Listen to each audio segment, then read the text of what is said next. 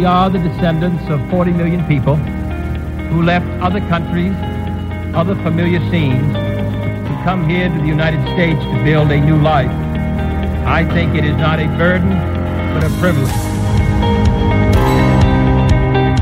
Welcome to Statutes of Liberty, an immigration podcast brought to you by Klasko Immigration Law Partners.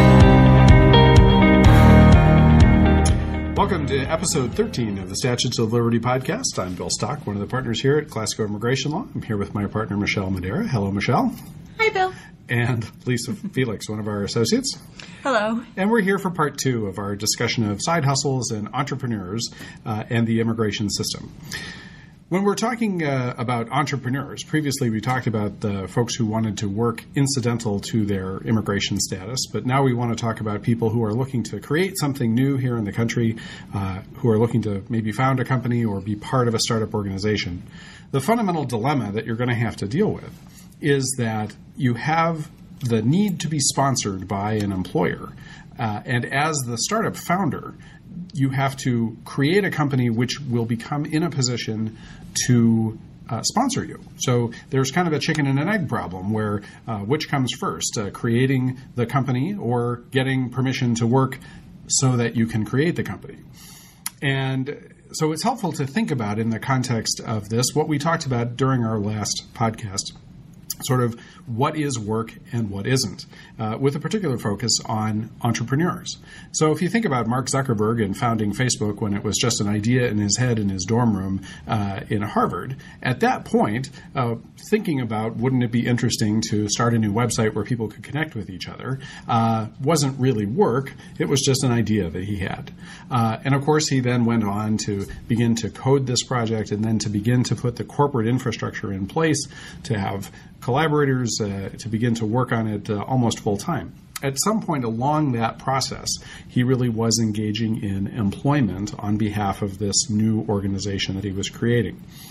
So, as an entrepreneur, you're often going to have to uh, do activities such as beginning to uh, meet with investors or, or, look for a place for your business to be uh, in advance of having the permission to do that.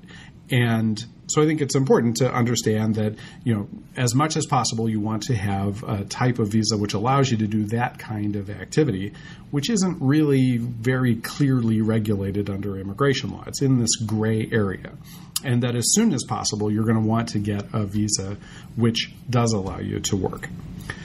Now, before we go into some of the more exotic things that are going to apply to uh, most people, let's talk about uh, kind of the few visas that there are which really are designed for a startup situation. Uh, so, Lisa, one of those is the e visa for treaties uh, that we have with other countries. There are three kinds. Do you want to uh, talk us through what, what are they? Yeah, um, thanks, Bill. When we talk about e visas for entrepreneurs, we're referring to E1 and E2 visas. There's a third kind of e visa, which is E3, uh, but that's an employer sponsored visa and it's only for Australians. So the visas that I'd like to talk about um, that are designed for entrepreneurial activity are E1 and E2. So, what is the uh, the E1 and E2 visa specifically? So, the E1 is called a treaty trader visa, and it's aimed at entrepreneurs from a treaty country who are going to start up or take over a business that conducts substantial trade between the U.S. and the treaty country. The E2 visa is called a treaty investor visa, and that's aimed at entrepreneurs from a treaty country who invest. It's aimed at an entrepreneur from a treaty country who invests a substantial amount in a business in the U.S. and who is going to develop and direct that business. So the first thing it sounds like we need to understand is what is a treaty country. So the treaties that are the basis for the E1 and the E2 are called treaties of friendship, commerce, and navigation that the U.S. has specifically negotiated with various countries. Now, many countries have these kinds of treaties with the U.S., but not all countries. So to find out if your country has such a treaty, you can review the treaty countries list on the U.S. State Department website.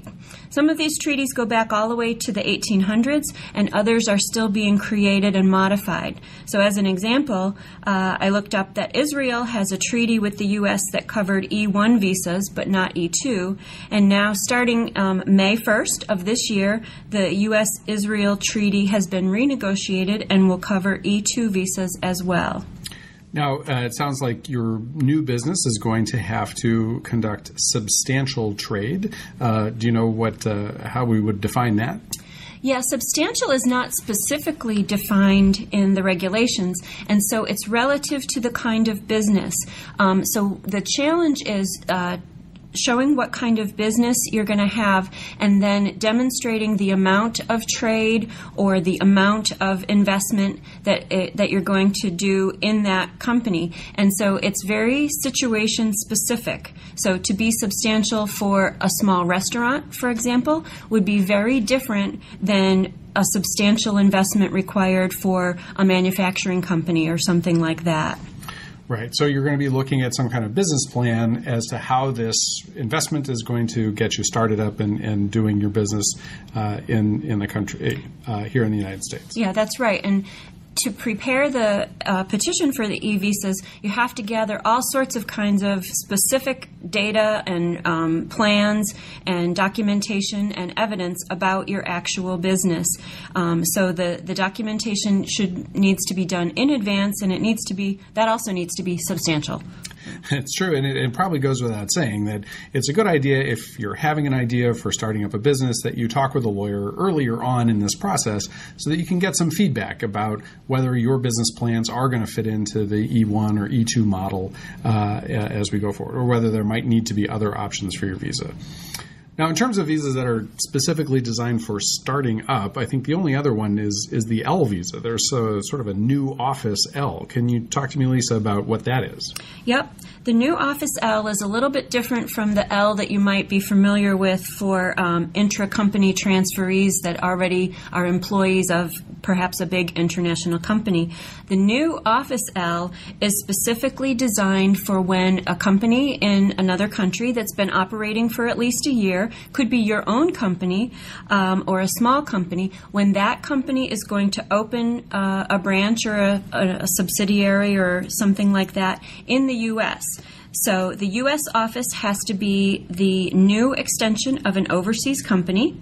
And like I said, the company should be o- operating overseas for at least a year.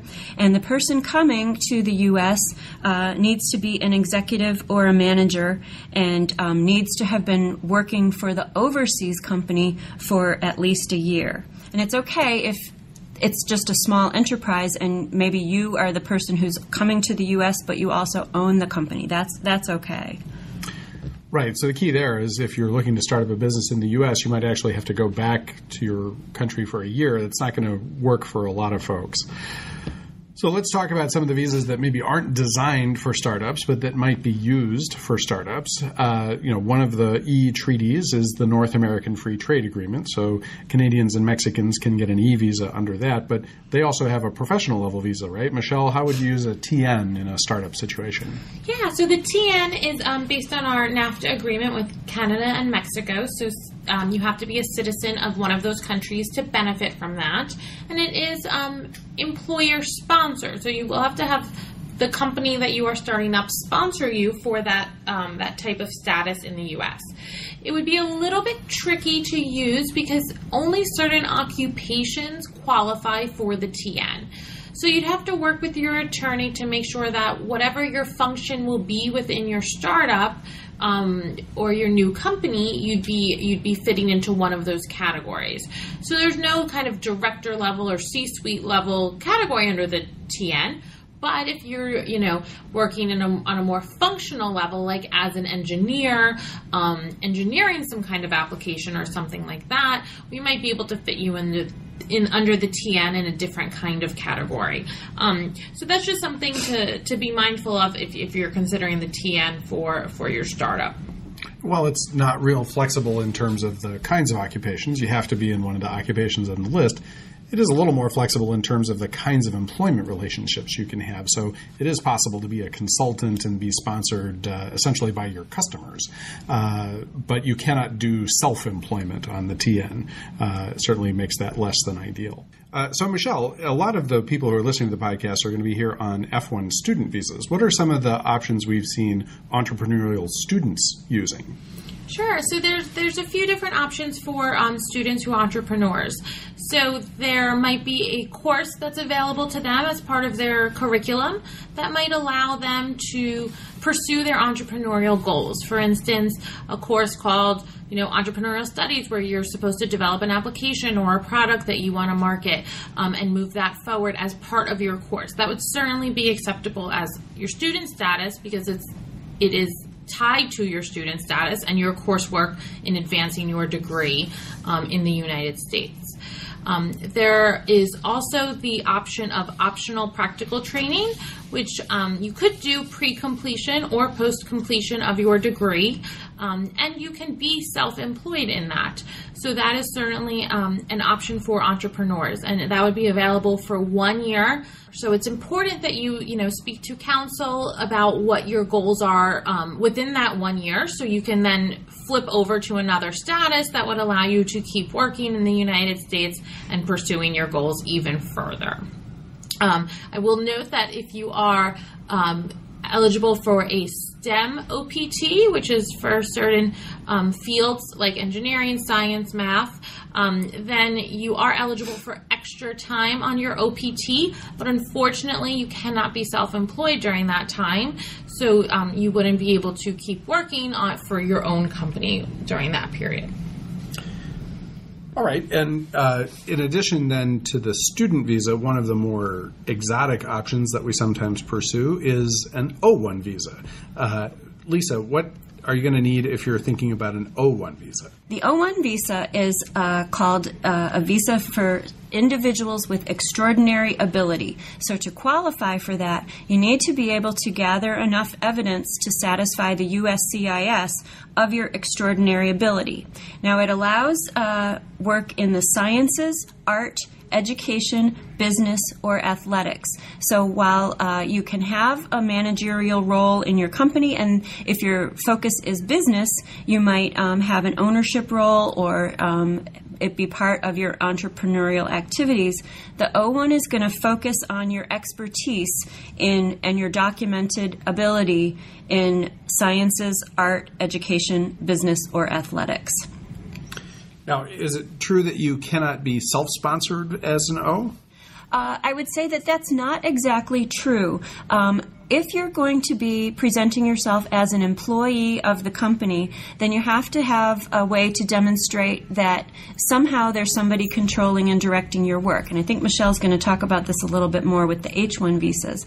But there's also special to the O1 visa, there's what's called the agent rule, where you can uh, structure your activity in such a way that it's coordinated by a central agent, but done on behalf of different uh, projects, different activities, um, things which are not quite the same as uh, being sponsored by one particular company. So, um, creative use of the agent rule might be just the thing.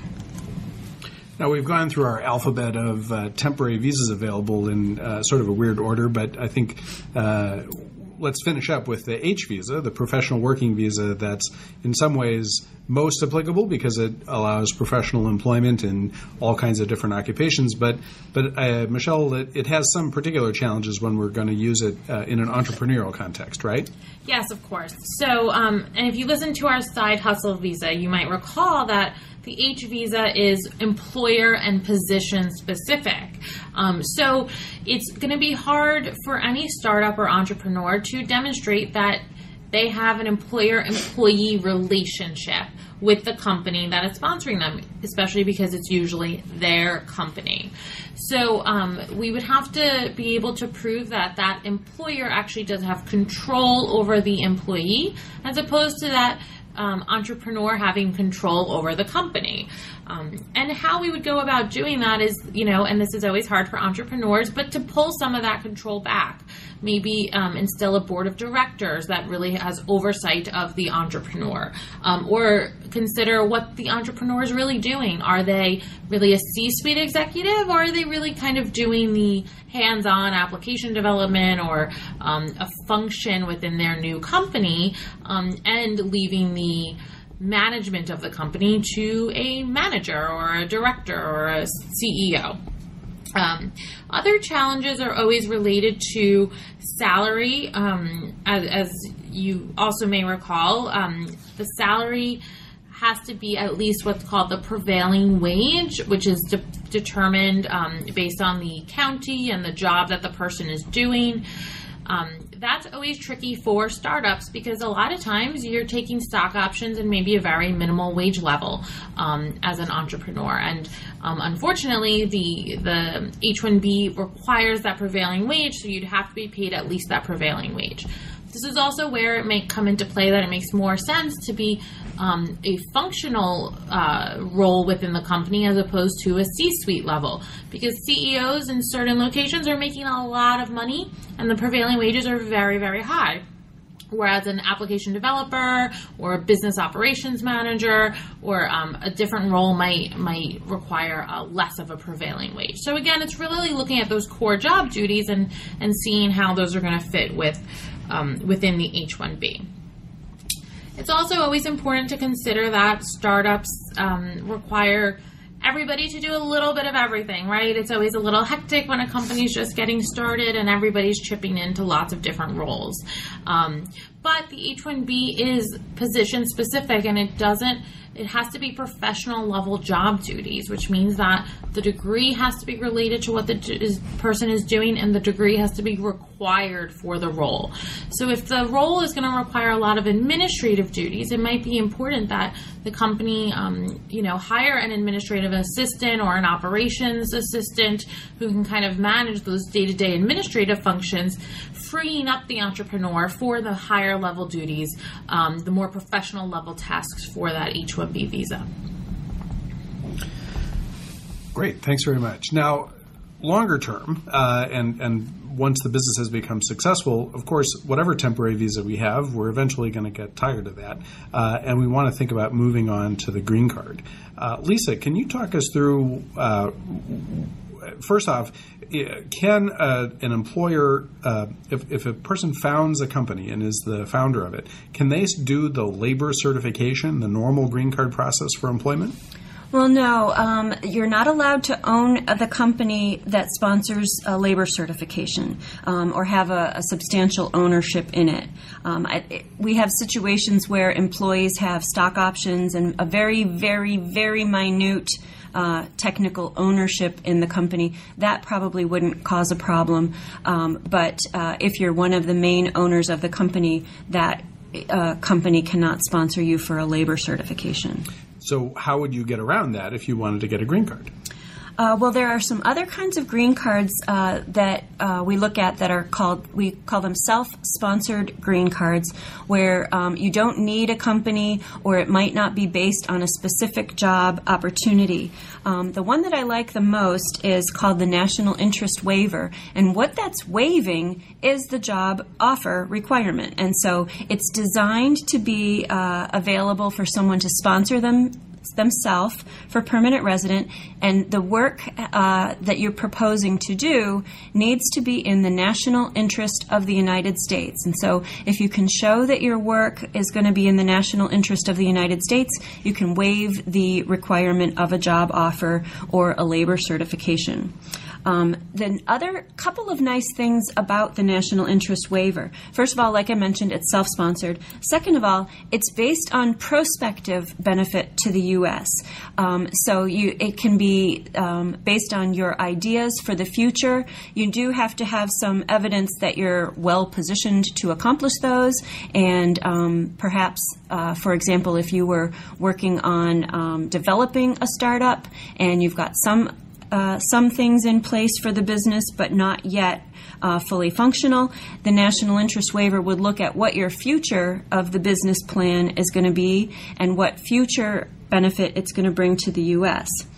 Lastly, the precedent decision that set the criteria for the national interest waiver decisions specifically mentioned entrepreneurs as benefiting the United States. Um, in that way, it's focused on perhaps job creation. It could be focused on uh, the contributions that your business will make. You know, if you're um, working in uh, maybe a uh, scientific area or um, engineering or environment, you can show a very clear connection between what your company will do and benefiting the U.S.